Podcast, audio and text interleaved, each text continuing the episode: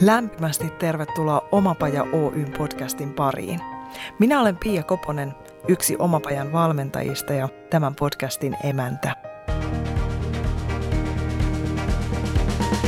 Mottonamme voisi olla tämä. Jos se on ylipäätään mahdollista, se on mahdollista myös sinulle. Oletpa hakemassa tai tekemässä töitä, oletpa missä kohdassa omaa polkuasi tahansa, tämä on sinulle. Tervetuloa mukaan! Tänään on aiheena raha. Tarkemmin sanottuna perehdytään kunnolla starttirahaan, joka on aloittaville yrittäjille suunnattu tuki. Sen tarkoituksena on turvata yrittäjän toimeentulo silloin, kun yritystoiminta on vasta alkamassa.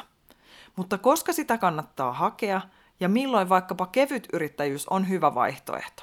Niin ja miten sitä rahaa oikein saa? Millainen hakemuksen täytyy olla ja mitä siinä on hyvä ottaa huomioon? Puhutaan myös yrittäjyydestä ja siitä, miten siinä hommassa voi onnistua ja miten talousasiat kannattaa hoitaa. Muun muassa näiden kysymysten äärellä olemme tänään. Vieraanani on Omapajan valmentaja Merja Koistinen. Tervetuloa. Kiitos. Lähdetään liikkeelle sun omasta urapolusta. Eli miten sun urapolku on rakentunut? Miten susta on tullut sinä? Mm. Mä oon lähtökohtaisesti kauppatieteiden maisteri ja laskentaekonomi, valmistunut vuonna nuppi ja nappi. Mä oon koko elämäni ollut liike-elämässä, että se olen minä. Ja tuossa kun kysyit, niin jäin pohtimaan sitä, niin mä jo nuorena tyttönä olin pankissa töissä, vaikka mulla vielä ollut mitään niin kuin opintojakaan. Että sieltä se on lähtenyt. Ja tuota, lyhyesti voisin sanoa, että olen tehnyt niin kuin isojen yritysten kanssa töitä ja pienten yritysten kanssa töitä ja ollut yrittäjä itsekin. Ja tuota, tässä ollaan. Sä oot tehnyt omapajalla kuinka kauan hommia? Ää, aika täsmälleen kolmisen vuotta. Miten reitti toi sinut meille? Mm, toi on hyvä kysymys. Itse asiassa tapasin ää, tuota omi, omistajan toimitusjohtajan Markku Jääskeläisen vahingossa yhdessä startup-tilanteessa – tai startuppilaisille tarkoitetussa tilanteessa ja siellä me kai jotenkin päädyttiin samaan penkkiriviin istumaan ja turisemaan ja siitä se lähti. Ihan mahtavaa. Kiva, että oot osa meidän tiimiä. Sä kerroit mulle aikaisemmin, kun juteltiin, että rahasta puhuminen on yksi sun lempiaihe. Miten se voi olla? Yes, ihanaa, joo. Mä tiedän, että raha herättää kaikenlaisia tunteita ja, ja varmaan niin kuin tälleen meille tavallisille ihmisille usein tulee se huoli ja tämmöinen niin kuin ehkä negatiiviset asiat mieleen. Ja, mutta kuitenkin kun yrittäjyydestä niin kuin, tai yrittäjien kanssa niin kuin tehdään töitä, niin kyllä se raha on kuitenkin tosi olennainen asia sitä toiminnan pyörittämistä. Ja sanotaan, että siitä rahasta puhuminen ja sen näkyväksi tekeminen on hirvittävän olennainen osa sitä koko yrittäjän yrittäjämäistä toimintaa, oli se sitten kevyt yrittäjänä tai kokoaikaisena yrittäjänä kyllähän se on kuitenkin, jos mietitään, niin raha on vaihdon, vaihdon väline, ei sen kummallisempi asia. Ja tota, tavallaan, että jos mietitään, että, että, että minkä vaihdon väline, jonkun arvon väli, niin kuin vaihtamisen väline. Oli tuotteeseen palveluun liittyy arvoa, sitten siihen liittyy joku aika, missä hetkessä se arvo vaihtaa omistajaa. Ja me nyt ollaan sovittu länsima- tai yleisesti maailmassa, että käytetään siinä rahaa. Että eihän se sen kummallisempi tavallaan ole. Et kyllähän se on hirvittävän mielenkiintoinen se koko aihe, että miten me saadaan sitä arvoa niin kuin rakennettua, milloin sitä syntyy, kuinka paljon sitä syntyy. Ja sitten jos mä mietin itselleni tai yrittäjänä, että mitä mun pitää tehdä, että niitä tekemisiä syntyy, jotta sitä rahaa syntyy. Ihana kieppi, niinhän ne kiertyy siinä yhteen. Kun sä oot valmentanut ihmisiä, niin minkälaiset, onko noin just niitä kysymyksiä, jotka sielläkin nousee yrittäjiltä sun suuntaan, vai minkälaiset asiat yleensä askarruttaa vaikka aloittelevaa yrittäjää? Hmm. No kyllä se on varmasti nämä peruskysymykset, että, että mistä se asiakas paljon se on valmis maksamaan, tuleeko tästä mitään, uskallanko mennä sinne markkinalle. Että joskushan ihmiset sanoo tällä tavalla, että, että hei Merja, että voisiko mä vaan keskittyä siihen mun omaan juttuun ja voisit sä hoitaa mulle sen jutun, että ne asiakkaat tulee. ja, ja tälleen niin kuin näin, ja siitä sitä lähdetään rakentamaan. Että kyllähän siellä markkinalla on pakko olla, ja sitä arvon, miten mä nyt sanoisin, arvomyllyä on pakko olla itse rakentamassa, että eihän sitä voi ulkoistaa.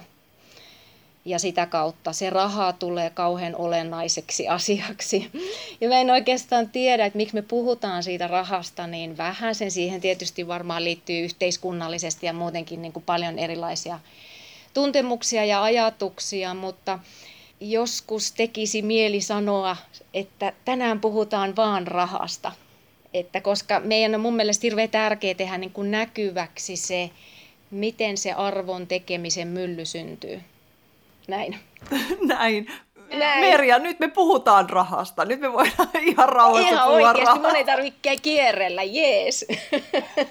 Miten se arvomylly syntyy? Mitä siinä täytyy huomioida? Hmm. Joo, se on se ihana, se on se mielenkiintoinen pelikenttä, mistä tämä lähtee, että miksi mä tykkään puhua siitä. Että silloinhan mä, kun mä olen kuitenkin lähtökohta, me olemme lähtökohtaisesti siellä markkinalla, jossa on hirvis, hirvittävä määrä muuttujia. Eli minä olen sen oman osaamiseni kanssa niiden muiden muuttujien kanssa. Siellä on aika, siellä voi olla määrä, siellä voi jätskimyynnissä olla sää, nyt tuli korona, että miten mä niin sen mun oman osaamisen ja tekemisen rytmitän, paketoin, ennakoin, jotta mä sitä arvoa synnytän. Ja sekin, että enhän mä sitä arvoa synnytä yksin, koska mä oon aina vuorovaikutuksessa sen markkinan kanssa. Että miten mä oikeastaan synnytän sitä arvoa sen verkoston kanssa josta mulle itselleni jää sitten joku siivu. Että se on tavallaan semmoinen tanssi, että tuota, onko se niinku kaksi eteen ja yksi taakse. tai mit, mitä tanssia me tykätään niinku tanssia, mutta se pitää niinku löytää. Ja se, että mun täytyy yrittäjänä löytää se tanssin tai se rahan tekemisen rytmi semmoiseksi, että se sopii mun vartalolle, eikö näin? Ihania mielikuvia. Mä oon ollut yhdessä vaiheessa elämääni tanssiohjaaja, niin mä hykertelen täällä oikein, että ai, puhutaan myös tanssista. Niin myös. Niin ajattele tanssien rahaa. Joo. Ja eihän se niin kuin sanottu, että ei se mikään helppokaava ole.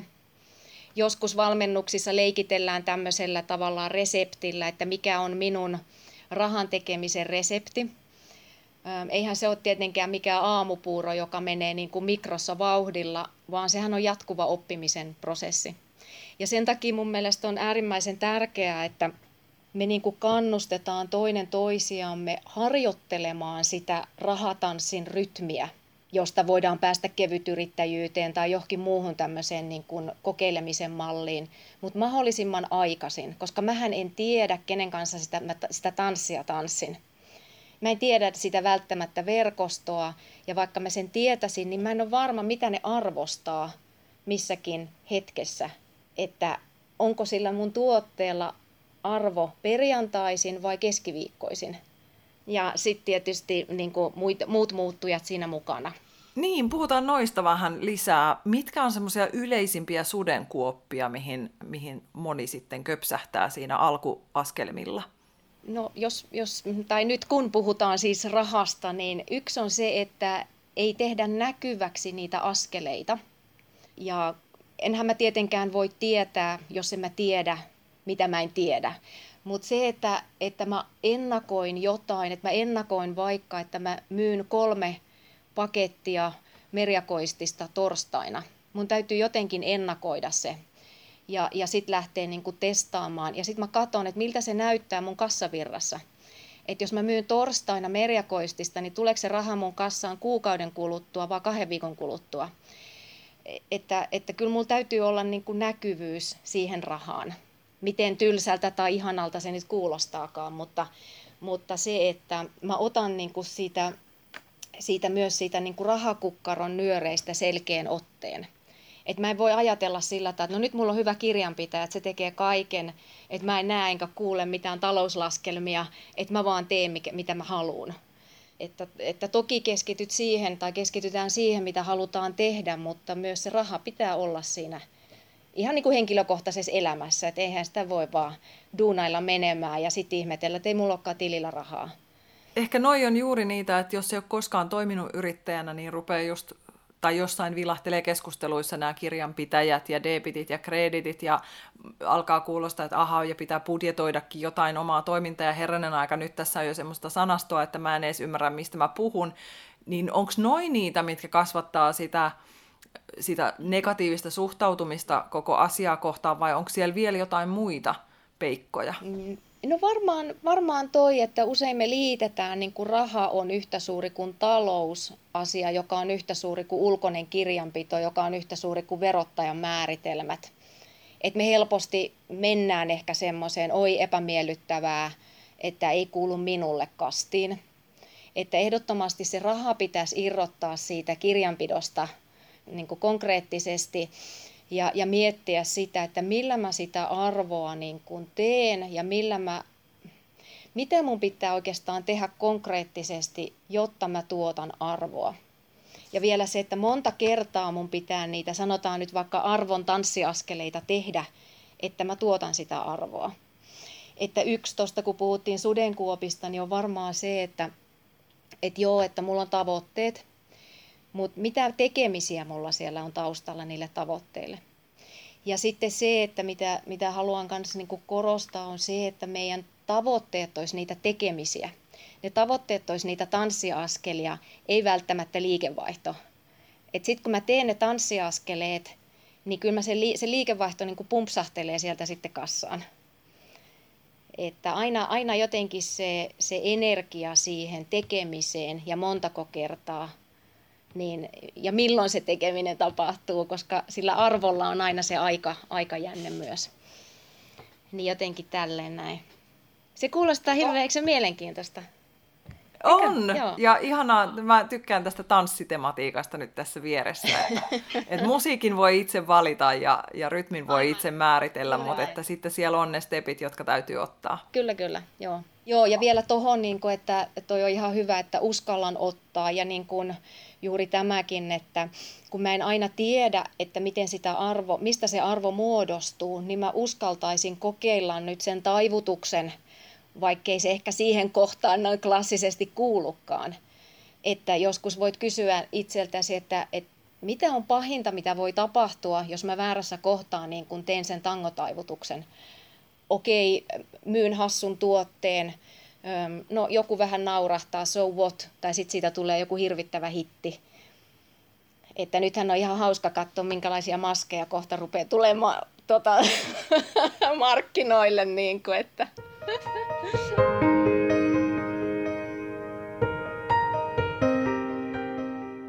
Minkälaisia onnistumisia sä oot saanut oman valmentajauras aikana tai työuran aikana todistaa liittyen juuri tähän arvotanssiin ja tähän? Arvotanssiin, joo. No kyllä niitä onnistumisia, tavallaan niitä tapahtuu niin kuin koko ajan välillä pienemmässä mittakaavassa, välillä isommassa mittakaavassa. Että kyllähän se niin kuin on niin, kuin niin palkitsevaa huomata, että joku uskaltaa lähteä. Se voi olla se niin kuin ensimmäisen laskun lähetys kevytyrittäjänä, kun tässä meidän toimistolla vaikka sitä lähetetään.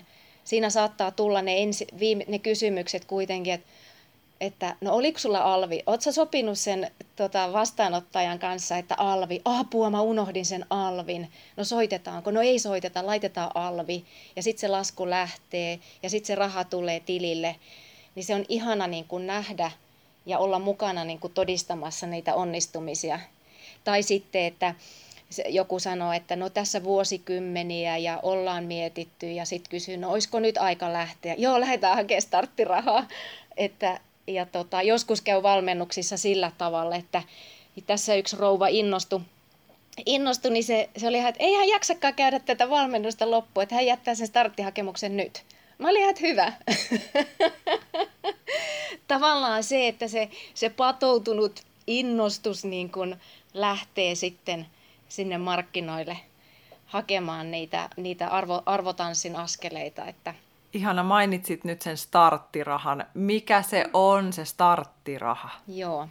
Starttiraha on tarkoitettu aloittavalle yrittäjälle ja sen yrittäjän niin kuin omaan henkilökohtaiseen käyttöön. Ja se on yhteiskunnan rahaa, eli maksetaan sen yrittäjän omalle tilille. Ja se on, sanotaan näin, että sitä saa sen kaksi kertaa kuusi kuukautta, nyt poikkeuksellisesti saa 18 kuukautta, ja se on suunnilleen niin kuin Kelan päivärahan suuruinen. Eli semmoinen pieni, sanotaan perusturva siellä taustalla, ja sitä ei siis tarvitse maksaa takaisin, eli se on yhteiskunnan tukimuoto. Koska semmoista kannattaa hakea? Tämä on hyvä kysymys. Mä yleensä niin kun, mä kannustan ihmisiä siihen, että he olisivat jo olleet markkinalla. Tarkoittaa sitä, että, että ihmiset tai se henkilö olisi käynyt niin kuin sanotaan näin, myymässä sitä tuotettaan tai palvelua muutaman kerran, oli se kevytyrittäjämäisesti tai oli se jotenkin muuten, että olisi muutama asiakas ja olisi tehnyt vähän sitä markkinoilla oloa, että vähän tietää, että mitä se niin kuin tarkoittaa. Niin sitten mä niin näen, että se starttiraha tuo sen hyvän turvan, että mulla olisi niin taloudellisesti pohjalla se starttiraha ja sen päällä muutama sanotaan vakiasiakas. Että mä en ole ihan puhtaasti sen starttirahan päällä. Ja samalla, niin kuin, että mä oon jo rakentanut sitä markkinaa, koska se markkinan rakentaminen aina kuitenkin kestää, vaikka mä menisin miten niin kuin sanotaan tutulle toimialalle ketkä sitä voi saada, kun mä oon vähän ymmärtänyt, että sitten jos sä oot tehnyt vähän liikaa sitten jotain juttua, niin sit sitä ei saakaan perusteltua, että nyt on aloittamassa jotain uutta. Niin miten sä sanoisit, se ristiriita on jotenkin... Joo, no kyllä siihen starttirahalle on ihan selkeät niin kun, tota, viran, viranomaisten määrittelemät perusteet, että starttiraha annetaan kokoaikaiseen yrittäjyyteen. Tarkoittaa sitä, että ei saa tehdä yrittäjämäisesti sitä ennen niin paljon töitä, että mahdollisesti määriteltäisiin kokoaikaiseksi yrittäjäksi.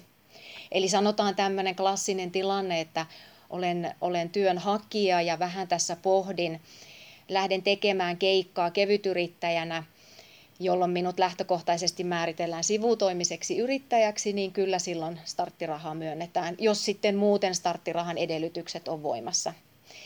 Että sen mun mielestä voisi kärjistää sillä tavalla, että voisi ajatella näin, että kun se on yhteiskunnan rahaa, se on meidän kaikkien yhteistä rahaa, niin silloin viranomaiset haluavat niin kuin nähdä, että se yritysidealle on kannattavan liiketoiminnan edellytykset.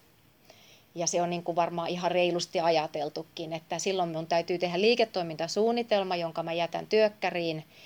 Ja siinä täytyy niin kuin näkyä, että mitä tahansa mä teen, niin se on niin kuin kohtuullisen järkevää, realistista ja mä pystyn työllistämään itseni ideaalisesti jossain vaiheessa jonkun toisenkin, mutta se nyt ei ole starttirahan edellytys, mutta kuitenkin, että, että homma niin kuin pelittää. Sanotaan juuri tavallaan, tullaan takaisin rahaan, että mä teen jonkin verran rahaa. Että kyllä se vaan näin on. Että tuota, rahaa, rahaa pitää jonkin verran pystyä tekemään, jotta mä saan rahaa. Onko toi myös sellainen asia, jota siinä seurataan, kun sä sanoit, että kaksi kertaa kuusi kuukautta, niin, eli se tulee osissa? Niin onko Kyllä. sitten joku raportointi jossain välivaiheessa vai miten se prosessi menee? Eli puolen, puolen vuoden jälkeen niin on semmoinen katselmointi sitten asiantuntijoiden kanssa tai asiantuntijan kanssa. Ja, ja siinä väliraportoinnissa niin käydään läpi, että sen ensimmäisen puolen vuoden aikana on suunnilleen tehty niitä asioita, mitä silloin on sovittu. Ja vähän katsotaan sitä, että onko sitä rahaa syntynyt – Missään tapauksessa siinä vaiheessa yrityksen ei tarvitse olla kannattava, koska harva yritys on puolen vuoden jälkeen kannattava, ei ole välttämättä vielä monen vuodenkaan jälkeen kannattava. Mutta se, että, että tuota, mä nyt on jonkun tangotaivutuksen saanut, jolloin mulla on vähän tullut liikevaihtoa. Ja jos mulla ei ole yhtään tullut liikevaihtoa, niin sekin, siihenkin mulla saattaa olla joku peruste, että mä oon rakentanut jotain perus, perustuksia niin pitkään tai joku tämmöinen isompi investointi, että sehän on ihan ok että kyllähän sitä niin kuin lähtökohtaisesti sitä jatkoa myönnetään. Että, että mun mielestä se on hyvä niin kuin peilata sitä vasten, että kun yhteiskunta tukee, niin tietysti hän halutaan, että se jo alkava toiminta niin kuin jatkuu ja sitä halutaan tukea lisää. Onko sun tielle tullut semmoisia jotain, mistä voisit tai uskaltaisit tehdä yleistyksiä, että mihinkä se kosahtaa, jos sen hakemuksen saakin hylsynä takaisin, että starttirahaa ei ole myönnetty? Joo, no saattaa olla siis tämmöinen, miten mä nyt sanoisin, vähän niin kuin hallin, hallinnollinen juttu, että on joku iso henkilökohtainen perintä taustalla. Se on niin kuin itsestäänselvyys, että yhteiskunnan rahaa ei, ei haluta sitten niin kuin, niin kuin velkojille laittaa. Se voi olla yksi tai jotain muita vakavia luotto, luottomerkintöjä voi olla toinen.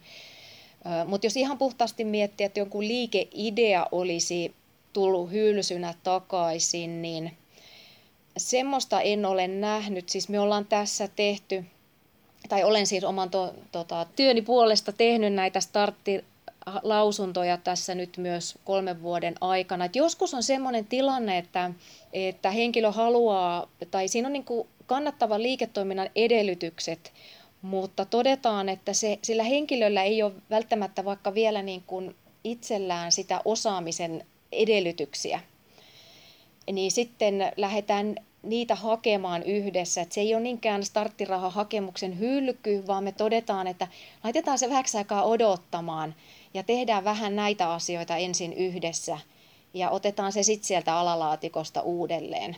Jotenkin, että se aika ei ole vielä sopiva. Mutta ihan semmoista kylmää hylkyä, niin en muista. Mitäs ne käsittelyajat menee, jos, jos tulee kuningasidea, niin saanko me jo ensi kuussa aloittaa? Tuleeko se päätös millaisella aikataululla? Tässä, tässä on varmaan maakunnissa saattaa olla eroja. Sanotaan näin, että lähtökohtaisesti kannustan ihmisiä, että ne varaa itselleen nyt sen kuukauden, koska se prosessi menee sillä tavalla, että sinä päivänä kun sen jätät, niin se menee työvoimahallintoon, ne ottaa sieltä yhteyttä, ne soittaa, ne vähän haastattelee sitä henkilöä, sitten tulee asiantuntijan kanssa tapaaminen, esimerkiksi meidän tai jonkun muun. Me tehdään se tapaaminen, lausunto, tehdään raportti. Et joskushan saattaa olla sillä tavalla, että joku on lomalla ja se juttu, juttu vähän niin kuin venyy. Mutta joskushan se saattaa olla, tässäkin oli kesällä tilanteita, että se meni kahdessa päivässä. Mutta yleensä on hyvä varata siihen aikaa ja sanonkin ihmisille, että kun haluat kokoaikaiseksi yrittäjäksi, niin ei se voi olla päivästä kiinni et elkää niinku hötkyilkö siinä kohtaa.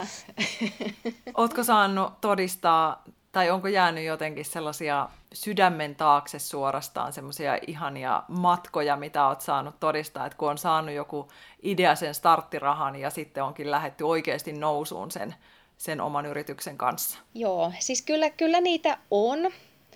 Tässä on muutama ravintolayrittäjä esimerkiksi, jotka on saaneet oikein mukavankin niin kuin nousun tai aiheesta. Sitten on muutama matka, matkailupalveluyrittäjä, jotka on lähtenyt laajentamaan, että kyllä niitä niin kuin on. Ja sitten joskus, joskus ihmiset tulee vuosienkin jälkeen vielä jut, juttelemaan tai tulee vaihtamaan kuulumisia ja kyllä tämä on sillä tavalla erittäin niin kuin nöyränä tässä työssä pitää olla, että saa olla todistamassa niitä onnistumisia. Minkälaisia vinkkejä sä antaisit tähän loppuun meidän kuulijoille, jotka miettii ensinnäkin omaa suhdettaan rahaan ja ehkä kokee, että siitä on vaikea puhua, niin minkälaisilla jutuilla sitä omaa mielen setupia saisi käännettyä niin, että siitä, se ei olisikaan enää semmoinen peikko, vaan siitä tulisi rinnalla kulkija ja tämmöinen villi pelimerkkiajattelu, että pystyy joo, tanssimaan joo. tätä elämän tanssia yhä paremmin. Kyllä, kyllä. Joo. No siis sen niin kuin niiden tekemisten niin kuin näkyväksi tekeminen. Eli juuri se perusasia, että ensinnäkin, että kenelle mä myyn, montako kertaa, millä hinnalla, milloin, et sitten kun ne laittaa, nehän voi laittaa vaikka ruutupaperille, ei siihen Exceliä tarvita. Laittaa ne ruutupaperille ja rupeaa miettimään, niin usein se on jo monelle semmoinen, että hei, että ky- kyllähän mä pystyn tähän. Ja sitten kun siitä määrästä vaikka, että viisi kertaa viikossa, jos mä mietin, niin siitä tulee usein, että no ei tämä olekaan niin paha.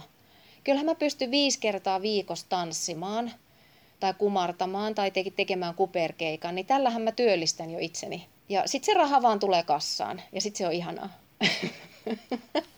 näihin kuviin, näihin tunnelmiin rahavirta kääntyköön meitä kaikkia kohti ja, ja tota no niin, kohti juuri sen näköistä ja ihanaa elämää, mitä kukin meistä haluaa elää. Kiitos Merja tästä tuokiosta. Kiitos.